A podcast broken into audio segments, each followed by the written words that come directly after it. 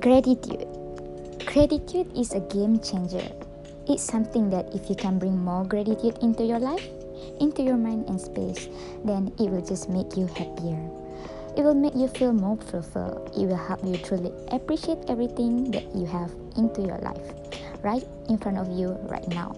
So today I'm going to talk about gratitude is a life changer. I know that if you're in that stage where you're striving for the future or you're trying to accomplish things, goals, and yes, there's nothing wrong with that. But if you don't have gratitude for everything that you have right now, you'll never feel like you have enough. Tony Robbins has this quote. He says, Success without gratitude is the biggest failure of all.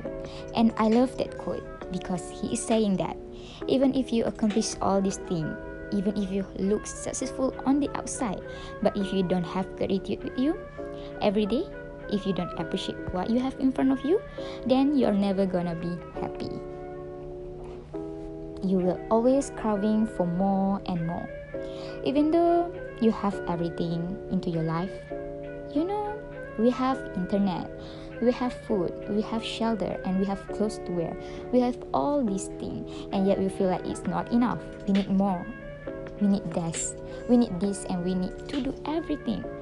It's gonna feel like a never ending cycle of getting more and more and you're never gonna truly fulfill inside. Unless you're trying to learn to cultivate gratitude in your life every day. Gratitude is something that will lift your perspective from blah to amazing. With gratitude, you really change your world because you open your eyes to see all the wonderful things that you already have into your life. You learn to appreciate.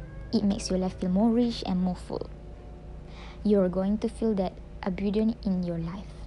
Once you feel that abundance, you're going to attract even more abundance into your life.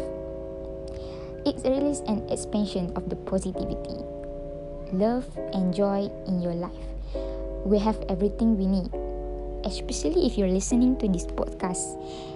And of course, you have internet. You're definitely not lacking. And for sure, you might feel like you're not where you want to be yet, and I get it. But trust me, when I see when you started to learn feeling gratitude, you will feel more hope. So that's all for me, Isa. Thank you for listening. Love XOXO.